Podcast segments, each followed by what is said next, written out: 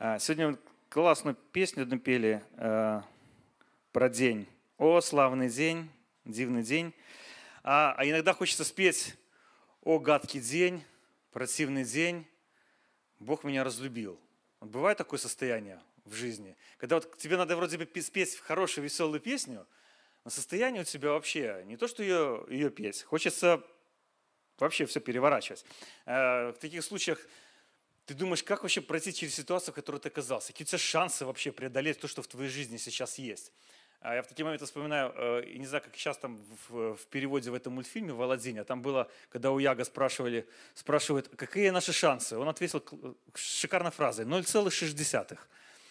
И вот ты понимаешь, что в ситуации, в которой ты оказался, выход из нее у тебя, да, шансов из нее выйти у тебя вот примерно ноль целых шесть десятых. Не понимаешь, что с ней делать. Вот такое состояние, когда твоя жизнь накрылась медным тазом. Когда все накрылось меднотазом, что делать? Все вроде в порядке. Причем, знаете, что интересно бывает? Когда проходит года три-четыре, ты вспоминаешь эту ситуацию, когда тебя накрыло, и думаешь, ну ведь вышло, все в порядке. Но в тот момент, когда ты в такой ситуации оказываешься, у тебя вот все, все накрылось меднотазом. И можно сказать, что это такое мирское выражение, да? Но на самом деле в Писании есть вот то же самое, То же самое выражение. Давайте мы с вами посмотрим во Второзаконии, двадцать восьмая глава, пятнадцатый и двадцать третий стих. «Но если ты не будешь послушен Господу твоему Богу и не будешь прилежно исполнять все Его повеления, установления, которые я даю тебе сегодня, то все эти проклятия придут на тебя и будут с тобой». И вот двадцать третий стих. «Небо над твоей головой станет медью, а земля под тобой железом». Небо над тобой станет медью, а земля под тобой железом. То есть земля ничего не растит, а небо такое состояние, которое ты молишься, такое ощущение, что туда все стукается, и к тебе обратно возвращается, и ничего не происходит. Все. И у меня первая фраза, которая приходит в голову: я когда становился христианином, я на такое не подписывался. Вот я когда становился христианином, я на такое не подписывался. Я знаю, какая должна была быть моя жизнь. Я пришел к Богу, вот, Бог меня должен любить, покрывать, проявлять свою заботу. Я не хочу оказываться в такой ситуации. Я под это не подписывался. Я верующий человек. В конце концов, Бог, где ты? Или, может быть, надо тогда искать ответ в этом в двадцать восьмом стихе, что ведь Бог говорит, что проклятие на тебя придет. Да? И вот часть этого проклятия, когда над тобой небо, как медный таз, о котором все стукается. Может, надо искать все в себе, закапываться, разбираться, почему такое произошло. А с другой стороны, Господи, ну а семья-то тут моя вся при чем? Я в этой ситуации оказался, еще же мои родные страдают совсем вместе. Где вообще ты, Бог, в такой момент? И удивительно, что мы ведь сами прекрасно понимаем, что ну вот, если нам начать думать о том, что если нас за что наказывать, сто процентов есть. Вот сами накопаем, и в ситуации, в которой оказались, можем найти, почему в этой ситуации оказались. Правда, когда нас какие-нибудь люди спрашивают об этом, да, мы найдем двести причин, чтобы объяснить, что я честный человек, хороший, вот, я недостоин такой ситуации. Даже себе можем в такой степени объяснить. То есть самому себе доказать, что все в порядке со мной, все отлично, хотя где-то где-то там в глубине души понимаем, что это все на самом деле отмазка. Но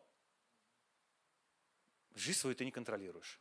Ситуация, в которой ты оказался, ты не контролируешь. И вроде держался, все понимал, что нужно делать, но, но что дальше? Как дальше быть?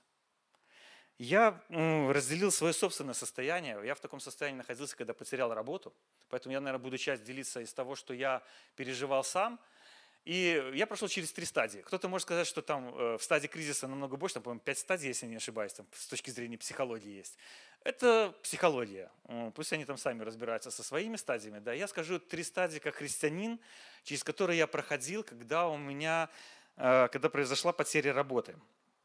Возможно, это кому-то поможет. Может быть, кто-то кажется, у вас своя ситуация может быть, да, в жизни.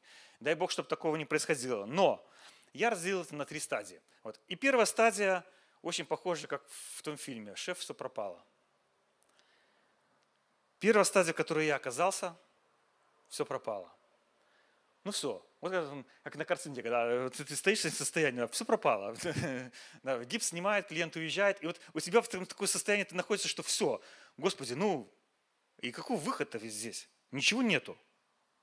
Все против меня. Вот все, люди против меня, ситуация против меня. Что с этим состоянием делать? Я предлагаю вам посмотреть на все это в одном, одним большим таким стихом. Я его на части разделил. Это книга Римлян, восьмая глава. Давайте посмотрим с вами, о чем говорит здесь Павел. Как раз таки он говорит к ситуации, когда нам кажется, что все в нашей жизни пропало. Римлянам восьмая глава с тридцать первого стиха. Пока посмотрим вам с тридцать первого по тридцать шестой. Что же нам сказать об этом? Если Бог за нас, то кто против нас? Тот, кто не пожалел своего Сына, но отдал Его за всех нас, разве не дарует с Ним и всего остального? Кто будет обвинять избранных Богом? Если Бог оправдывает, кто может осудить? Христос Иисус, который умер, но воскрес, и сейчас находится по правую руку от Бога, ходатайствует за нас. Что может отлучить нас от любви Христа? Скорбь или трудности, преследование или голод, нагота или угроза казни? Написано, ради тебя убивает нас всякий день и смотрит на нас, как на овец перед бойней. Очень много хороших вопросов э, задает э, Павел здесь. Кто может судить? Что может отлучить? Кто может обвинять? Кто?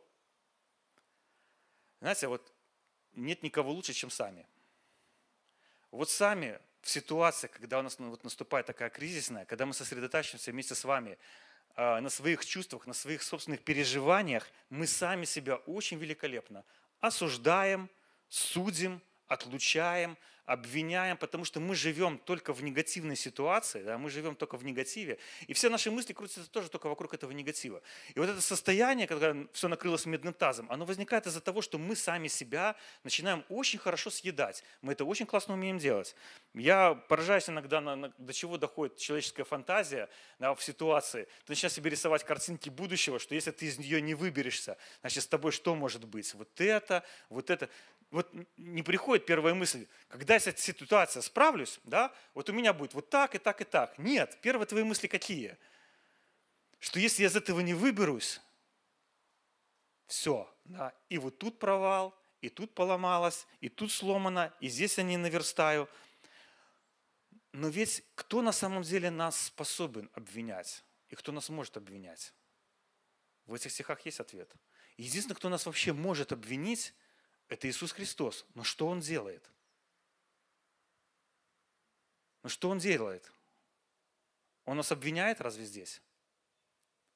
Он за нас с вами ходатайствует. Зачем нам заниматься самосъеданием?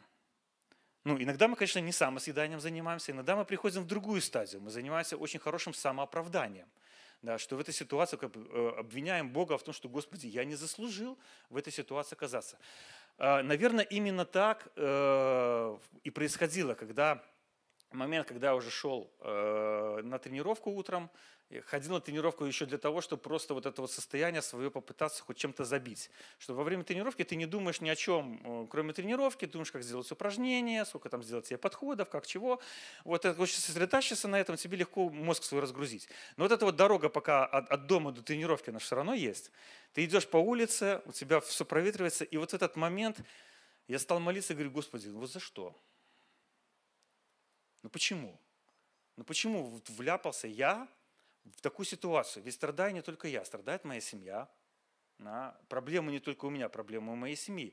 И те, как кормились, я решился работы. Вот. И что дальше? Ну, что дальше с этим будет?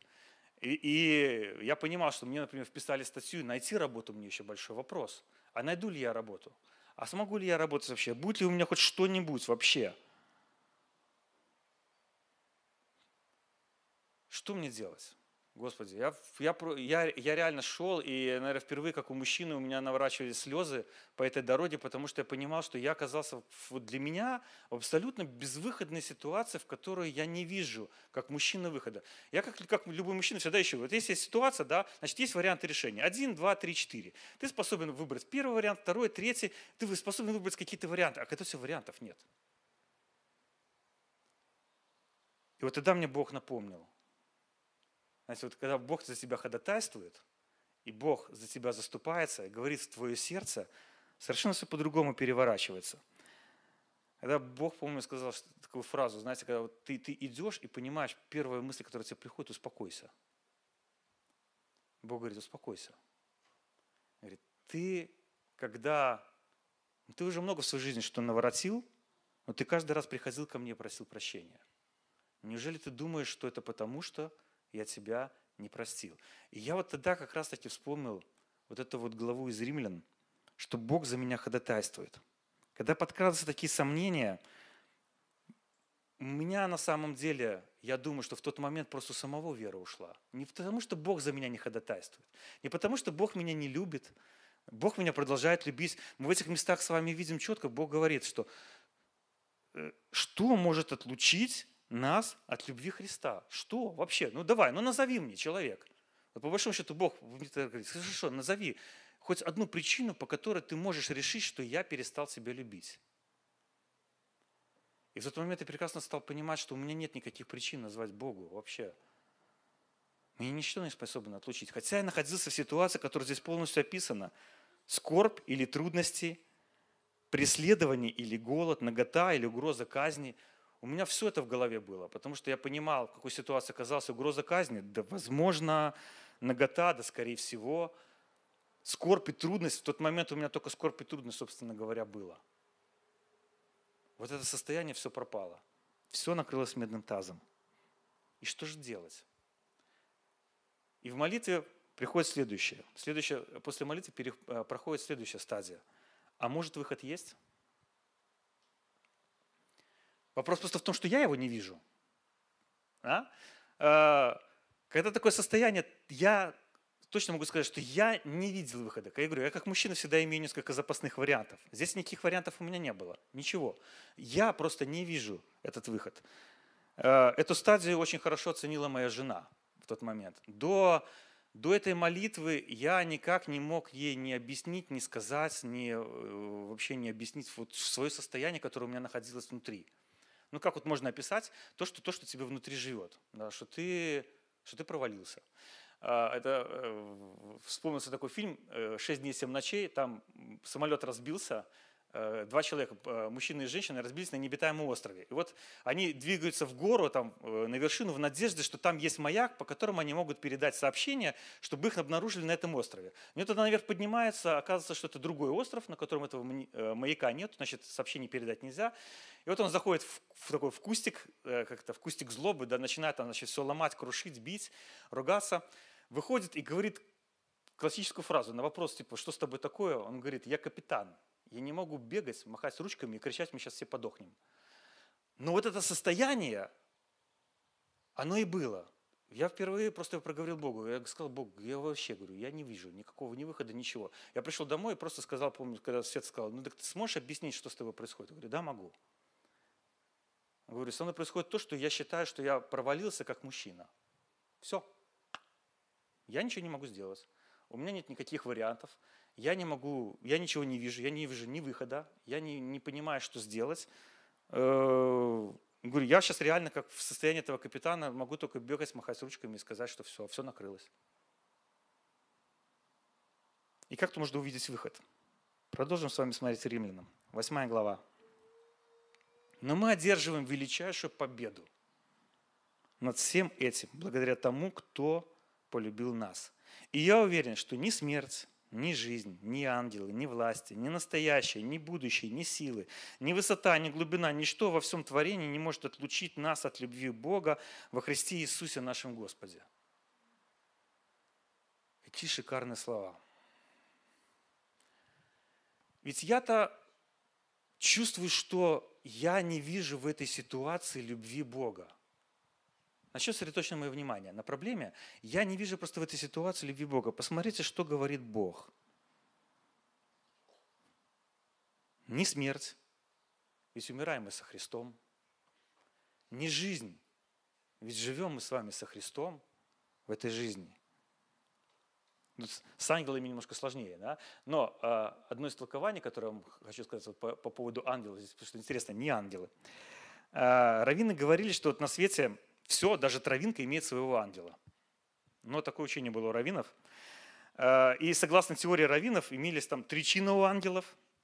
Вот. Но самое главное, что они здесь считали Павла тоже наследником раввинов. Раввины считали, что ангелы враждебны человеку. Потому что они, это вызвало недовольство сотворения человеком. Что это как бы вот в сердце Бога кто-то появился, кроме них.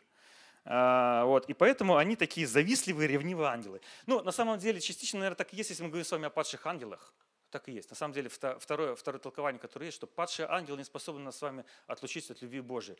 Они работают здесь на земле, продолжают работать в том, чтобы нас отлучать от любви Божией, от Бога, уводить, уводить в ереси, куда угодно.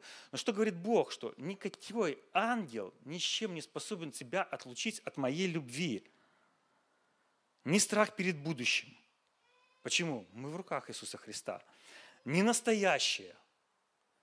Потому что проблемы, которые здесь есть, они не могут нас отлучить от любви Божией. Бог держит нас в своих руках. Не власть земная со своими законами, не власть этих падших ангелов, никакая сила, ничто не способно нас с вами отлучить. И дальше. Ни высота, ни глубина.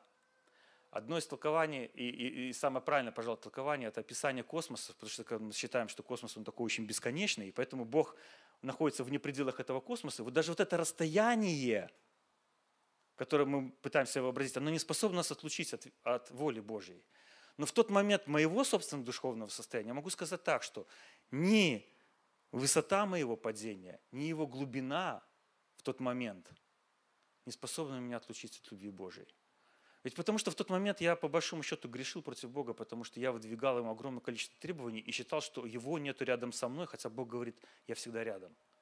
Я обвинял Бога в том, что в ситуации оказавшейся, я почувствовал глубину своего падения, высоту своего падения, я считал, что Бог в этом виноват.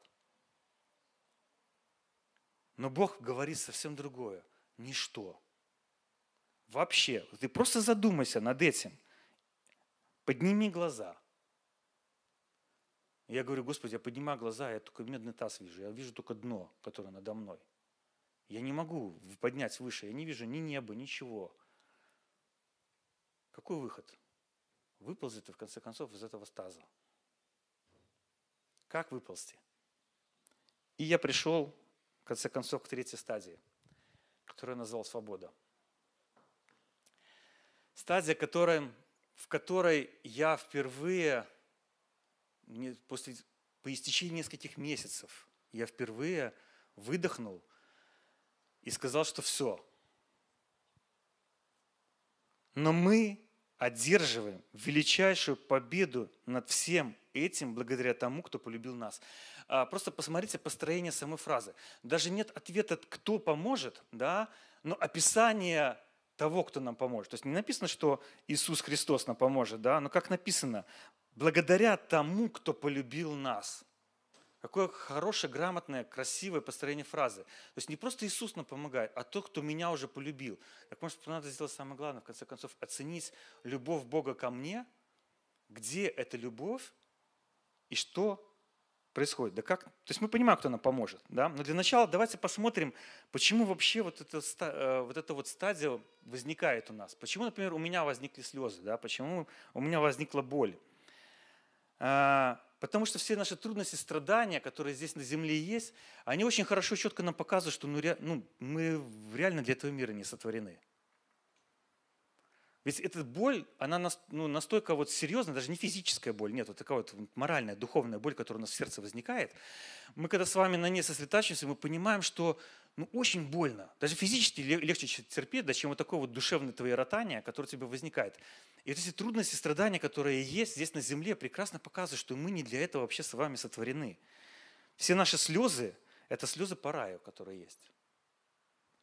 Мои слезы были... по раю, потому что у меня проблемы с работой, а ведь там будет работа благословенная, постоянная, хорошая, которая приносит радость. У нас есть слезы по раю во время болезни, потому что в рае не будет никаких болезней, ничего не будет. У нас есть слезы по раю у людей, которые терпят развод, потому что там не будет, никто не будет не разводиться, не жениться. У нас с вами слезы по раю. Мы хотим вот это вот вернуть, вот то, то, где мы сотворены, для чего мы сотворены с вами, вот это вот чувство вернуть, потому что его здесь на земле нету. И Бог нам четко показывает, парень, послушай, это время здесь вот твое, временное. Ты на чем сосредоточен вообще? Первое, что Бог в моей голове вот повернул, когда я почувствовал вот эту вот свободу, на чем вообще ты сосредоточился? А Бог сосредотачивает на чем? Как Он нас называет? Он для нас не пожалел Сына, называет нас избранными, оправданными, одержавшими победу, любимыми Богом. Да посмотрите, какие эпитеты вообще применяет Павел, когда описывает то, как к нам относится Бог, как нас, за кого нас Бог как бы держит здесь, на земле. И на чем сосредоточено мое собственное внимание? Я вот предлагаю, посмотрите в свое сердце, вот особенно в такой ситуации. Радует ли вас мысль от того, что вы Божий ребенок? Радует ли вас мысль, что вы наследники рая? И принимаете ли вы то, что вот этот мир сейчас, это промежуточный, который закончится, и мы попадем в реальный мир? Мир с Богом. Вот ответьте на эти три вопроса, когда вы оказываетесь в этой ситуации, и вы поймете, куда вы смотрите. Смотрите на проблему или мы смотрим на Бога? Если будем честными, то мы с вами ответим на эту ситуацию, в которой я находился, однозначно. Я вот туда не смотрел. Смотрел ли на себя как на ребенка Божьего? Нет. Радовала ли моя мысль о будущем рае? Мне бы не рае, мне бы выжить. Вот. И, и тем более я никак не считал, что этот мир сейчас какой-то промежуточный, да, потому что я нахожусь в огромной капитальной проблеме, я накрыт медным тазом. На чем нужно сосредоточиться?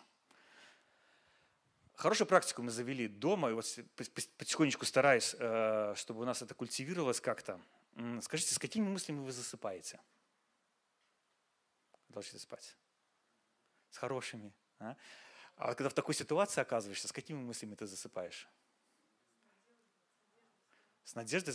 Оксана, если ты засыпаешь с надеждой, я тебе искренне рад. Потому что я говорю, что я в тот момент, в тот момент э, все мои мысли, да, вот, вот на надежду вообще никакого вот направления не было. Вот, вся пробле... вот все, что у тебя есть в голове, самое худшее, что крутится, да, и вот с этими мыслями ты засыпаешь, ты просыпаешься с треволнением еще большим, да, и такое ощущение, что у тебя вот еще чуть-чуть, да, и пройдет нервный срыв. Я не знаю, как там нервные срывы отражаются, да, но вот состояние такое, что я прекрасно понимал, что я настолько сосредоточен вот на этом негативе, да, что я скоро получу нервный срыв. И в конце концов, знаете, что вот, вот в тот момент, когда все произошло, мы, почему говорю, есть практика в семье, искать Божье благословение за день. Два Божьи благословения, которые ты получил за день. Чтобы твое внимание сосредоточить на том, что для тебя сделал Бог за день. И, как правило, ты же начинаешь искать Ты начинаешь, как правило, искать такие земные вещи, которые тебе Бог сделал. Это тоже хорошо. Это, кстати, очень помогает сосредоточиться тебе на земных вещах. Ведь действительно ты увидишь, как Бог тебя каждый день тебе дает какие-то маленькие радости. Просто ты настолько сосредоточен на негативах, что эти радости не видишь. Что у тебя происходит? И потом вот на всю эту ситуацию, я помню, Бог меня просто повернул и сказал: слушай, давай-ка ты посмотри, что у тебя есть, да, а не то, что ты потерял. Что у тебя вот сейчас на данный момент есть. Я стал думать так, первое, э, я голодный и семья моя? Нет. Э, у нас есть финансовая подушка? Есть. Вот, у нас есть крыша над головой, э, семья, все в порядке, да, у нас нормальные отношения, хорошие в семье, э, жена меня в этот момент поддерживает, я прекрасно понимаю, что, что как бы… И я ведь понимаю, что это трудность, которая пройдет. А тогда еще как раз уже стал вести разговор, там, например, Миша, что давай попробуем, может быть, посмотреть, может, ты год сможешь в церкви побыть. И меня, вот как бы, знаете, раз переключение такое. Говорю, Господи, на чем я вообще загнался? Куда я вообще смотрю? Вот на этот таз, который над головой, а где-то небо светлое, красивое. И я впервые выполз вот из-под этого таза, я увидел голубое небо, я получил радость, потому что я каждый раз вот сейчас, когда засыпаю, я стараюсь вспомнить о том, что для меня сделал Бог в течение дня, какие радости Он мне дал, что Он мне помог приобрести. И я сейчас благодарен Богу, что через эту ситуацию прошел. И с другой стороны, если бы этой ситуации не было, я не знаю, например, с каким сердцем бы я подходил к своему служению сейчас. Там, кто его знает? Надо было, наверное, пройти вот такую стадию для того, чтобы получить свободу, чтобы каждый из нас с вами вот в этой ситуации тоже оценил эту свободу и понял, какую свободу на самом деле мы живем с вами. Ведь Бог нас с вами любит. Самое главное, в тридцать седьмом стихе, что звучит фраза, которая должна нас с вами всегда ободрять. Ведь мы одержим величайшую победу над всем этим благодаря тому, кто полюбил нас. Я одерживаю эту победу. Я одержал эту победу не потому, что я такой классный парень, не потому, что я так классно могу сосредотачиваться на положительных вещах, а потому, что впервые я наконец-то принял в свое сердце и осознал о том, что Бог меня любит, и я могу одержать победу только благодаря Богу, который способен поднять этот таз, и я способен из него выползти и посмотреть на небо, которое есть над моей головой. И все, что для этого нужно было сделать, это начать молиться и благодарить Бога за то, что у тебя уже сейчас есть. Искать то, за что есть, благодарить Бога. Поэтому Павел, посмотрите, на чем Павел сосредотачивает внимание своих слушателей? На всех положительных вещах, которые Бог совершил. Что ничто не способно тебя, ни смерть, ни ад, ни ангел, ничто не способно тебя отлучить от любви Божией. Вообще нет ничего на этой земле, способного тебя отлучить от любви Божией. Все, что тебе нужно сделать, принять ее в конце концов и жить с ней вместе. Держаться за эту любовь. Благодарить Бога за эту любовь, начать смотреть на эту любовь и искать эту любовь в своем окружении, которое есть у тебя. И тогда у тебя будет третья стадия – будет свобода. И в этой стадии я действительно сейчас получаю радость от Бога. Я понимаю, что я многое потерял на тот момент, но я так много приобрел. Я никогда столько много не читал, как сейчас. Я могу сосредоточиться, наконец-то, на чтении э, христианских книг, которых у меня там стояли в списках. Я все никак не мог до них добраться, потому что у тебя работа, работа, работа, работа, дом, ты, работа, служение. По вечерам все мои встречи были. А сейчас я могу, например, с людьми встречаться утром, днем, э, как людям удобно. А не всегда их с, с, искать с точки соприкосновения, только вечером где-то пересечься. Много что Бог благословил. Из того, что тогда для меня казалось, это все мелочи, это все неважно. Я понимаю, какую благодать Божию Бог сделал только потому, что я сосредоточился на Его любви и принял то, что ничто в этом мире, ни эта ситуация, тем более, не способна меня, как верующего человека, отлучить от любви Божьей. Итак, выводы, которые хотел бы, чтобы мы с вами запомнили. Во-первых, в этой ситуации это пройдет. Как мы говорим, что в такой ситуации, вот сейчас я смотрю туда, на то, что у меня было, в тот момент мне казалось, что все, я не способен выбраться. Да? Все, таз тяжелый, поднять не могу. Не способ... Сейчас я понимаю, что вообще легкотня, все в порядке, легко прошел на самом деле, легко отделался. Но в тот момент так не считал. Это пройдет, ребята, все в порядке. Эта ситуация пройдет, но, чтобы она прошла, направь свои мысли к Богу и Божьим благословением. А Сэма Игначик, мы вот разговаривали, она так, когда она в... пришла из больницы, и ей там прямо сказали, что, говорит, вам надо заняться позитивным мышлением. И она говорит, мне, говорит, верующий человеку сказали, что мне нужно заниматься позитивным мышлением. И я поняла, что это я должна всем говорить, что нужно позитивно мыслить. Я же верующий. Вот именно верующему человеку хорошо приобретать позитивное мышление. Мы с вами верующие. Павел нас заставляет с вами позитивно мыслить. Ничто не способна отлучиться от любви Божьей. Мысли также позитивно. Смотри на Бога, и ты увидишь Божье благословение в своей жизни. И поймешь, что Божья любовь никогда не заканчивается. Она рядом с тобой всегда, во все моменты твоей жизни, и тем более в моменты твоих трудностей. И вот давайте такого Бога сейчас поблагодарим вместе с вами в молитве.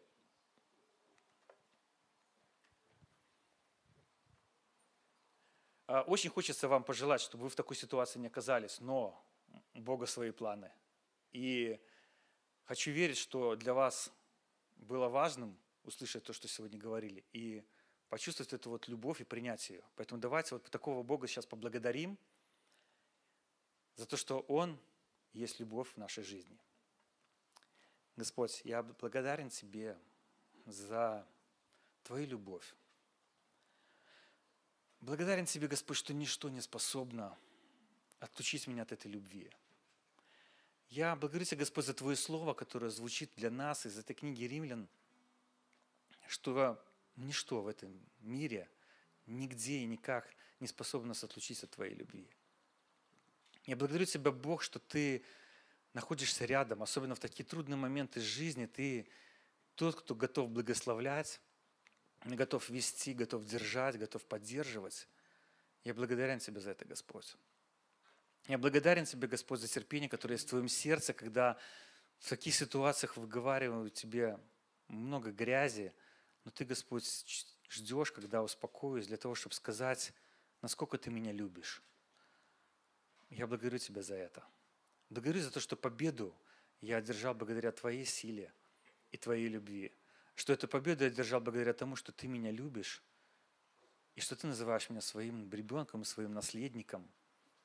Ведь все это место в Римлянах говорит именно об этом. И я благодарен Тебе, Господь, за то, что Ты усыновил меня, за то, что Ты принял меня в свою семью, и за то, что я наследник вечной жизни новой земли и нового неба, и времени, которое я проведу вместе с Тобой. Я благодарен Тебе за это во имя Отца и Сына и Святого Духа. Аминь.